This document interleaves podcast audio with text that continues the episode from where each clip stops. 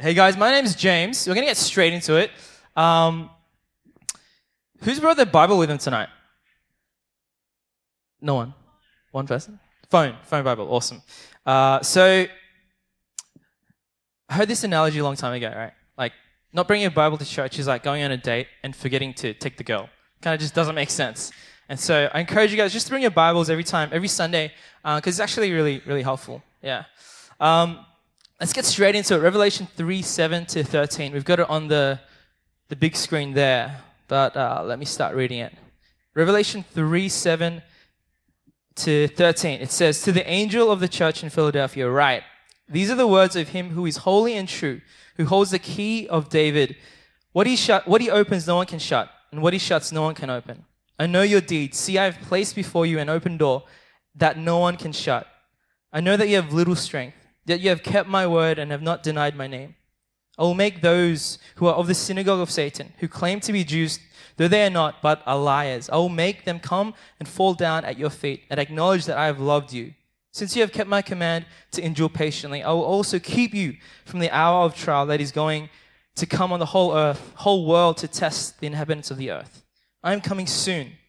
Hold on to what you have so that no one can take your crown.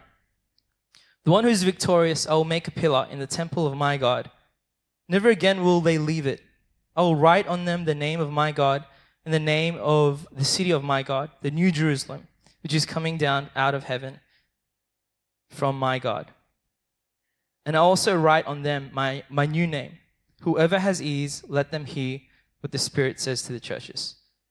All right, now does everyone have their phone on them? I'll just get Ellen to quickly flick that across for me. Does everyone have their phone with them? All right, everyone grab your phone. You're going to need your phone. Everyone got your phone? Take your phone out, take your phone out, take your phone out. We're going to run a quick live survey. So what you need to do, right? Unless you just want to flick across to the next one for me. Cool. What you need to do, okay, you need to message this. You need to message James Jang 117, all one word. James Jang 117, all one word, to that number there, 0427 541 357. So the number is 0427 541 357. And you need to text James Jang 117. And you're going to get a message saying that you've joined the poll. Okay? If you don't do this, you're going to miss out on a lot of fun. Oh, it doesn't matter. Capital or lowercase. And everyone should get a message back saying, You've joined this poll.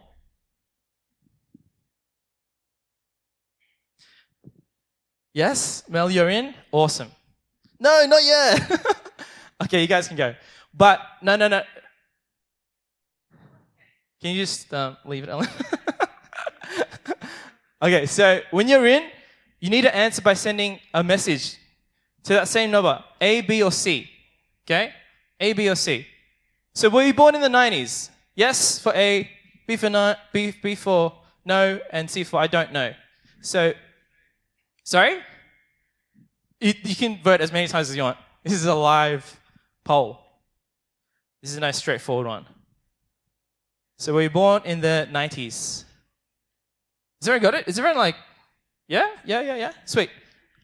Someone doesn't know. Awesome. Someone's confused. Okay. All right, let's move on. Next, next one, please. Name this device A, B, C, D, or E. What is that? What is that? Are you sure? That's right, the original snake. A, B, C, Nokia 5610, Nokia 3310, iPhone 10 Max, Samsung Galaxy S7, or a wireless toaster? Go for it. Are you sure it's a Nokia?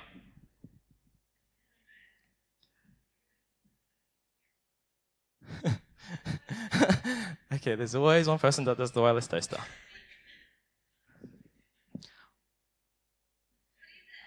It's actually it's actually the Nokia 3310. Did anyone own that phone? Yes. The the guys that weren't born in the 90s. okay, cool. Let's move on. Next question, please. How many copies of the Bible have been sold? 50 million, 500 million, 1 billion, 5 billion. Go. Since the beginning of time.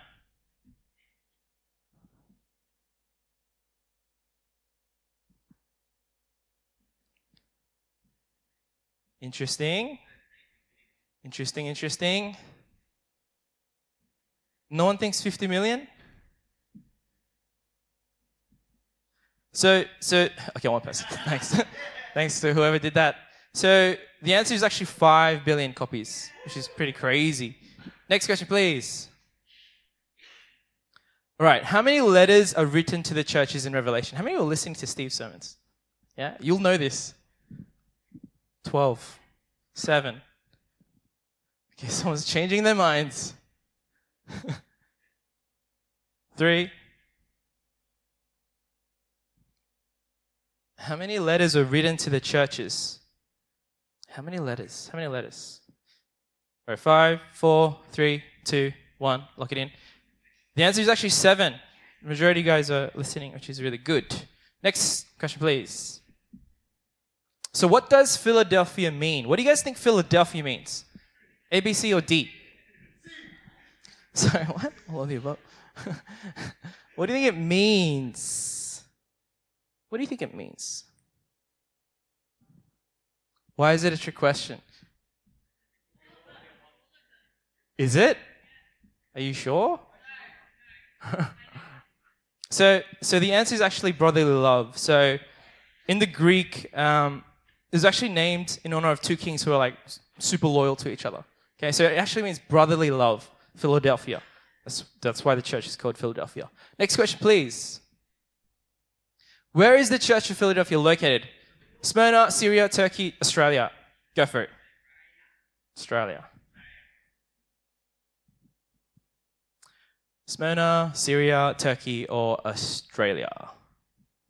Where do you guys think it was located? Australia, yes. There's always one person. Okay, Australia. Someone. guys, we need to pray for this, guys. okay, so the answer is actually not Australia. It's actually Turkey.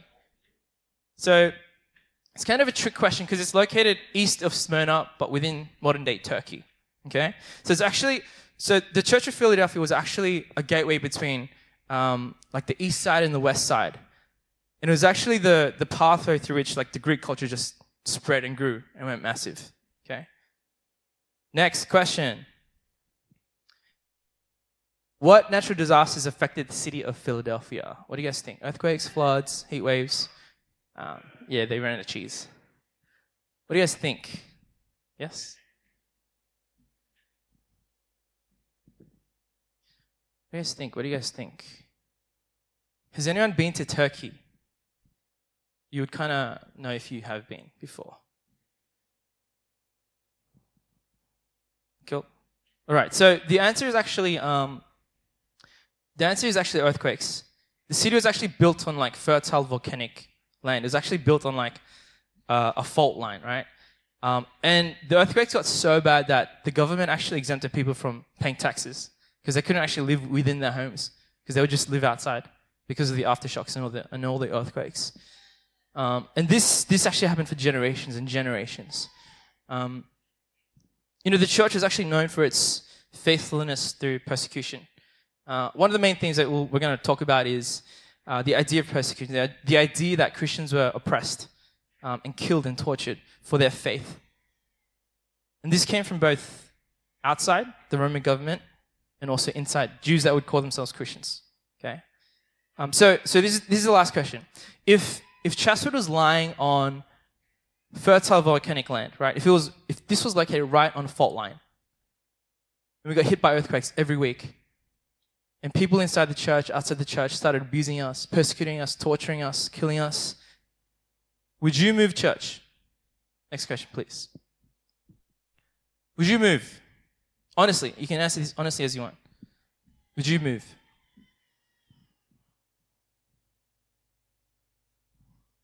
Would you move church? 73% saying yes, 24, 21 saying no. So, thanks, Ellen. We can turn that off now. Um, so, so the sad reality is that uh, most of us would actually leave church.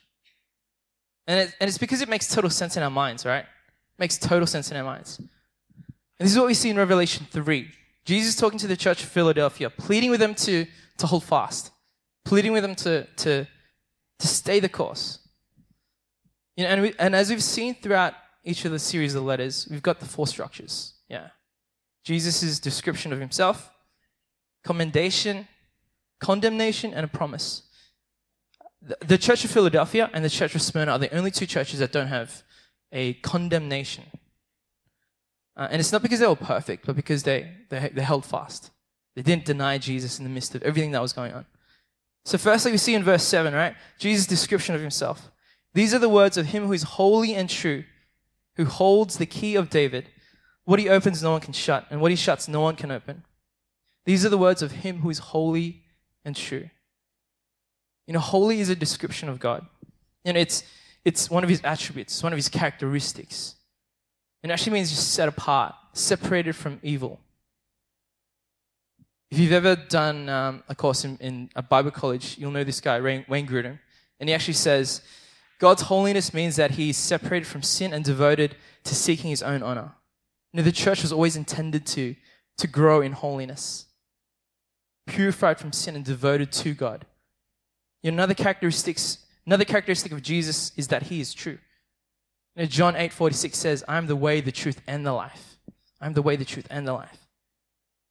You know, Jesus says, Jesus, all he says is, or he's a complete liar. There's no in the middle, there's no middle ground for this. He's all that he says he he's, or he's full of soul. Yeah. He reminds the church that he is true. In the midst of all the persecution that was going on, Jesus says, I am the true light. I am the truth. You know, Jesus saying, Hold fast, don't move, trust me. I am holy and true. I hold the keys to every door. You know, and the image and the idea of a key and a door, right? Is that if you're the owner of a house or a home, you have the authority to open or close the door as you like. Similarly, Jesus holds in his possession the keys to death and Hades and the keys to the house of David. So it was prophesied again and again throughout the Old Testament that the saving Messiah would come through the line of David, through the house of David. And we actually see that prophecy fulfilled in the New Testament. We see that the house of David is a sign, a symbol of salvation. Isaiah 22 22 says, I'll place on his shoulder the key to the house of David. What he opens, no one can shut, and what he shuts, no one can open.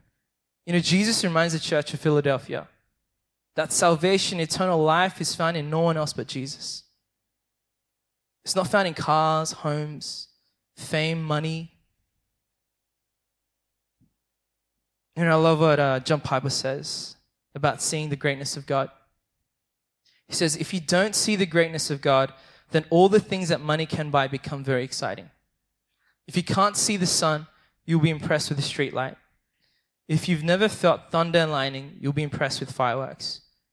And if you turn your back on the greatness and majesty of God, you'll fall in love with a world of shadows and short lived pleasures. You know, secondly, verse 8 shows Jesus' commendation the, for the church of Philadelphia. I know your deeds. See, I have placed before you an open door that no one can shut. I know that you have little strength, yet you have kept my word and have not denied my name. Is Jesus talking about physical strength here? Is he talking about spiritual strength? Does it mean that he does that mean does he mean that they have little spiritual power? Or that they are weak in possessions, size, or influence?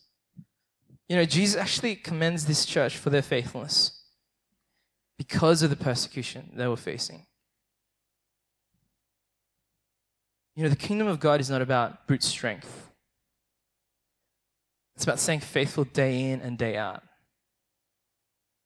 You know, we see that the Philadelphia church kept God's name. They didn't deny him, they didn't bow their knee to anyone else but the one true holy God. They faithfully preached the gospel despite, the fierce opposition.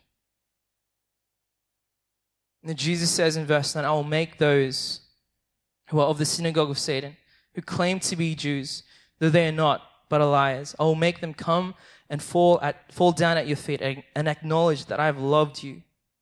Since you have kept my command to endure patiently, I will also keep you from the hour of trial that is going to come on the whole world to test the inhabitants of the earth. See, what we see here Jews who claim to be followers of Christ. Same thing as some people here, if, if they say they're a Christian, but they're not really a Christian, right? Today, you are either for righteousness or against it. Same as Jesus. He is all he says he is, or he's not who he says he is. So we are either for Jesus or we're not. You know, the Pharisees were religious leaders within the church. They knew their Bible inside and out. There were leaders who were held in high esteem, but they missed Jesus. They missed Jesus by 18 inches. What I mean by that is the distance, the distance between your head and your heart. They missed Jesus by 18 inches. They were right in front of him, but they completely missed him. You know, everyone goes on this 18 inch journey from knowing about Jesus to knowing Jesus. You know, the greatest tragedy is that people miss out on heaven by 18 inches. You can have all the knowledge in the world, but if that doesn't translate into your heart, you'll never truly taste and see the goodness of God. You know, Jesus reminds the Philadelphia church in the midst of everything that's going on that he loves them, that he's for them. And then finally, we see the promise that Jesus made to the church in verses 11 and 13. He encourages them to hold on to what they have so that no one will take their crown, which is the gospel that they have heard and received. Yeah. Jesus promises, Him who overcomes, I will make a pillar in the temple of my God. Never again will he leave it. You know, the promise is this those who continue in the faith, those who trust Him and hold fast to Him, those who persevere will be made like a pillar in the house of God. Although they are weak, they will be reminders to everyone in heaven of the faithfulness of God. You know, in the midst of continual earthquakes and aftershocks, Jesus, Jesus' promise speaks of stability, peace, and security. You know, instead of living in fear of the earthquakes, God God's people are promised a permanent residence in the stronghold of God's building, which is Christ. Yeah. Unlike earthly structures can, which can be destroyed, this building cannot be shaken. There is no need to sleep outside because there is perfect peace. Yeah, just this week, Instagram taking off the ability to see likes. How many people were really angry with that? No one? Okay, awesome. so, you know, the idea of decreasing the pressure of what people feel in history. Yeah. In history, we've never seen or had to deal with something like this. Because there's never been a time like this where everything is about us. Everything is about us. There's pressure to be perfect. So, how do we maintain, how do we have peace in our hearts when, when all we're doing is looking at ourselves? Yeah. Christ is our building, He is our stronghold, and He cannot be shaken. He's our perfect peace and safety. And so, the question that, that we need to ask and the lessons that we need to learn from these uh, from this letter to the Philly church is will you persevere? Even if it costs you your job, even if it costs you your reputation, will you obey God and live His commands? Even if you lose your life, because the reality is the Christian life isn't easy. It's not meant to be. Jesus said, if they persecute me, they're going to persecute you. Our lives should look different to the world. The way we spend our money, our time, our words, should be different. You know, we're not called to live a perfect life, but we're called to persevere and hold fast to God. You know, one of the most sobering things that I heard growing up in the church was from a pastor friend. This was like about 10 years ago, and he said to a group of about 30 of us, If in 10 years' time, all of you are still walking with the Lord, I would be very surprised. You know, and, and it wasn't to cut us down or to um, crush our spirits. It was actually just, it was just like reminding us that the Christian life is not easy. You know, that life with Jesus requires patience and perseverance. And too many people give up way too easily. You know, and he was right. Like many, many of the group of the 30, they've fallen away, captured by everything that the world can offer. You know, but what we see in this passage today is Jesus pleading with the church to hold fast, to continue the path, to obey God, and live his commands even in the midst of persecution. So, my question to you is Are you staying the course? Are you persevering with your walk with God? You know, there are two things that we can actually take away from this. Two things about staying the course and holding fast. One is remembering that life is but a breath. Number two is remembering the joy of your salvation, remembering why we're doing what we do. Yeah. You know, whether you're a Christian here or not, life is short. Jesus promises the Philly church that he'll keep them and protect them, even in the midst of trial. In Ecclesiastes 1 says, everything is meaningless. You know, the writer's not saying that life is not worth living. That's not the point. But he's saying that life is like a vapor, a mist, it's temporary. If you try and grab it, it's meaningless. You know, there's this great analogy um, about the comparison of, of life on earth and eternity. Now imagine if I had a, had a rope, right? And it just went on forever and ever and ever and ever, right? Now imagine if that rope is a timeline, timeline of your existence. It represents the time you're born to your existence forever. You know, and the little end section, little about two centimeters at the end, that's your time on earth. That represents your time on earth. You've got a few short years before you've got all eternity somewhere else.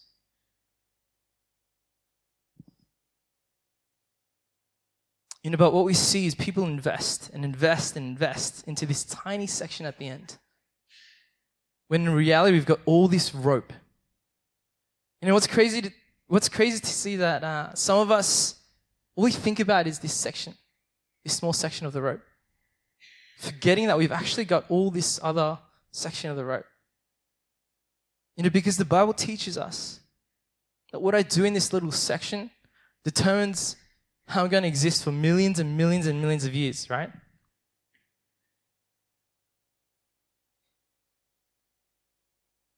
And a frightening thought is are people who call themselves Christians who invest into this little part, trying to make themselves as comfortable as possible, enjoying themselves as much as possible on this earth.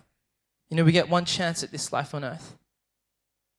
And for any of us, it can end at any, any moment. Any moment. And then we've got all eternity. Eternity. So, but please hear me when I say this. I'm not saying that we can't enjoy nice things. I'm not saying we can't enjoy great food and, and great company. What I'm trying to say is if that's all we're living for, then it's never going to be enough. There's got to be something else, there's got to be more. See, the crazy thing is people invest everything that they have into this life just to enjoy a moment not knowing if they have tomorrow. You know, this life is just a dot in eternity. That's it. You know, we persevere because we know that this life is just a breath. You know, one of the greatest examples that I've seen in my life uh, is, is Steve and Mel. Um, you know, now, hi, Steve, on the podcast. Um, Steve's actually pretty smart. You know, he's actually yeah, he's actually pretty smart. He's, he's both book smart and um, street smart, which is really rare these days. Um, you know, both Steve and Mel, they've had opportunities to quit ministry and leave church and make a ton of money. But they chose to follow God. You know, they chose to invest into eternity. They chose to say all these, they chose to say, to all these nice things, no, I'm going to choose eternity. You know, it's not easy to give up a life of comfort. A stable career, multiple bonuses. It's not easy to give up that for a life in ministry where possibly be living paycheck to paycheck. You know, but both Steve and Mel, they've shown us over the seasons and over the years, there is more to life than living for comfort. You know, and if Steve and Mel persevered till the end, you know, they're going to stand before God. And they'll hear the sweet words, Well done, good and faithful servant. So, Steve and Mel, on behalf of our church, we, we just we just encourage you guys to continue the path, to hold fast to what you have, and continue to show us that uh, Jesus is sweeter. You know, the second thing that we can learn, the second thing from the Philly church about persevering is to remember the joy of your salvation. He says, I'm coming soon. Hold on to what you have so that no one will take your crown. Remember why you're doing what you're doing. You know, we persevere through persecution and injustice because we've tasted and seen the goodness of God. You know, if you're here and you call yourself a Christian, but you're just going through the motions, everything has become a bit too familiar. You know what to say on Sunday, you know when to lift your hands, and you're just bored of the Christian life, then come back to the joy of your salvation. Fix your eyes on Christ. Remember what He's done for you. You know, I love these lyrics. Turn your eyes upon Jesus. Look full in His wonderful face, and the things of earth will grow strangely dim in the light of His glory and grace. Remember the joy of your salvation. Yeah, it's just fixing our eyes on Christ.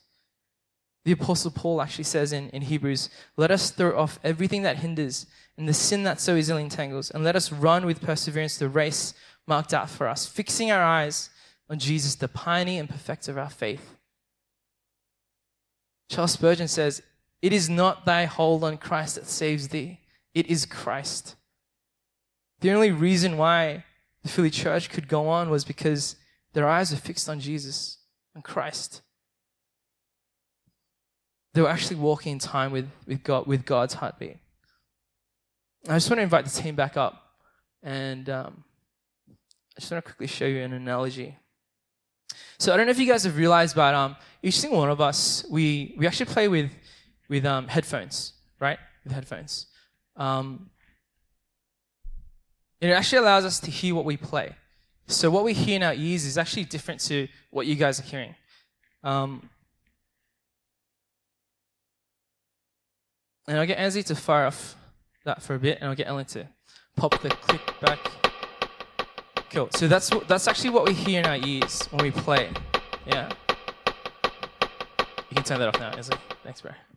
Um, now, depending on the song, we'll change the speed, depending on know, how fast or slow.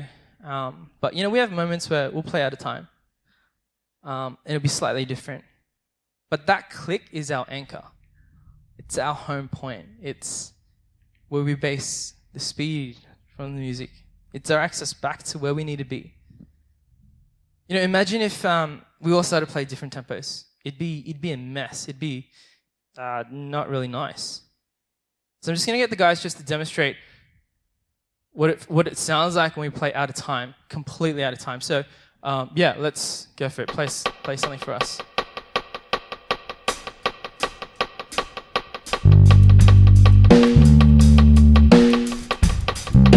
Pretty good, right? Thanks, guys. Yeah, that sounds really, really great. Now play something that's in time for us.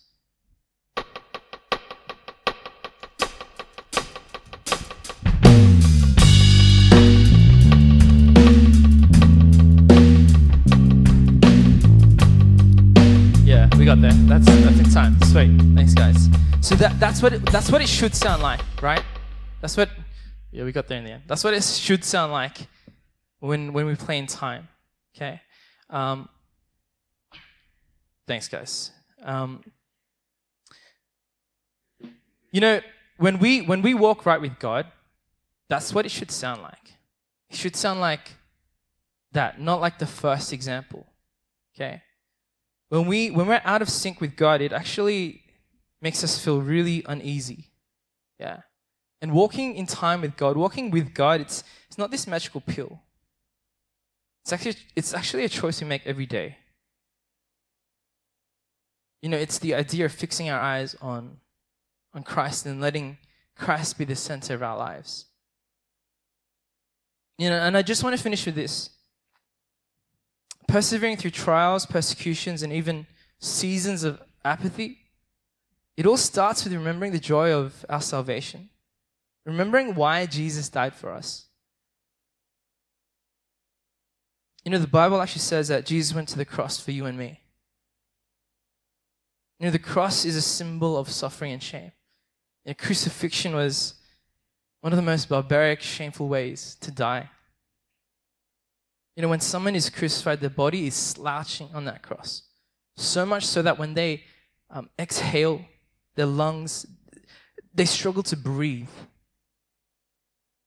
And the result is they would have to push themselves up from their nailed feet to inhale, extending their life. You know, they would pass in and out of consciousness. And this could go on for hours or even days. But the whole point was to make someone suffer as long as humanly possible. You know, the Bible says before Jesus was crucified, he was scourged. Now, scourging was, was painful. That many people just died from the scourging without even getting to that point of crucifixion. I just want to read this little bit out for you. Scourging often occurred when a man would be stripped and oftentimes naked, his hands shackled above his head, usually around a pole. He was then laid out so that his bare, so that his back and shoulders and his legs were exposed. An executioner would often take what is called a cat of nine tails. It was a handle that had straps of leather. At the end of the straps of leather would be would either be a metal ball or a hook made out of bone or metal. The executioner would whip the prisoner across the back. The metal balls would serve to tenderize the flesh. The hooks would then sink into the man's body the executioner would give a tug and literally rip the flesh off the body.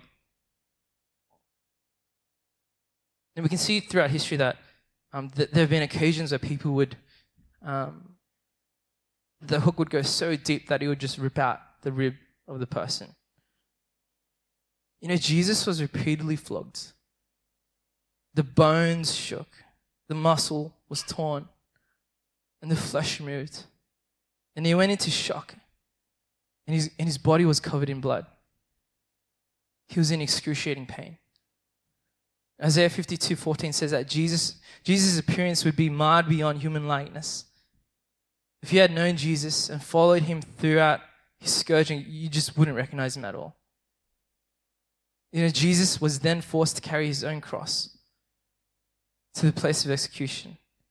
The crossbar would, would weigh up to 45 kilograms. And it's, and it's a rough timber. And it was laid across the open, barren, bleeding, exposed shoulders and back of Jesus. And upon arriving at his place of crucifixion, Jesus was laid down upon that cross and had nails driven through the most excruciating nerve centers of his body, through his hands and feet. The cross is then raised and violently dropped into its hole. So his entire body shook upon the nails. At this point, he's bleeding, he's sweating, he's suffering. But why did he have to go through all this? Why? Jesus died and suffered for our sins. He took our punishment. He took our place so that we can walk right with God. You know, the cross was never meant for Jesus, it was meant for us. But God, in His loving kindness and mercy, He takes our place and suffers this violent death because He loves you, because you are worth the price. You know, your life was bought with a price. You can't tell me that your life is worth nothing.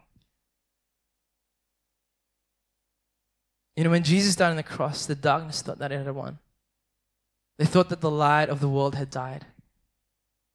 But how many know that our God cannot be defeated? Three days later, he rose in victory. We serve a victorious God. We serve a God who is the beginning, the beginning and the end, the Alpha and the Omega. We serve a God who is all powerful, all glorious, who cannot be stopped by death. The Bible says, Death, where is your sting? Death has been defeated. And this light, this Jesus, is available to us today.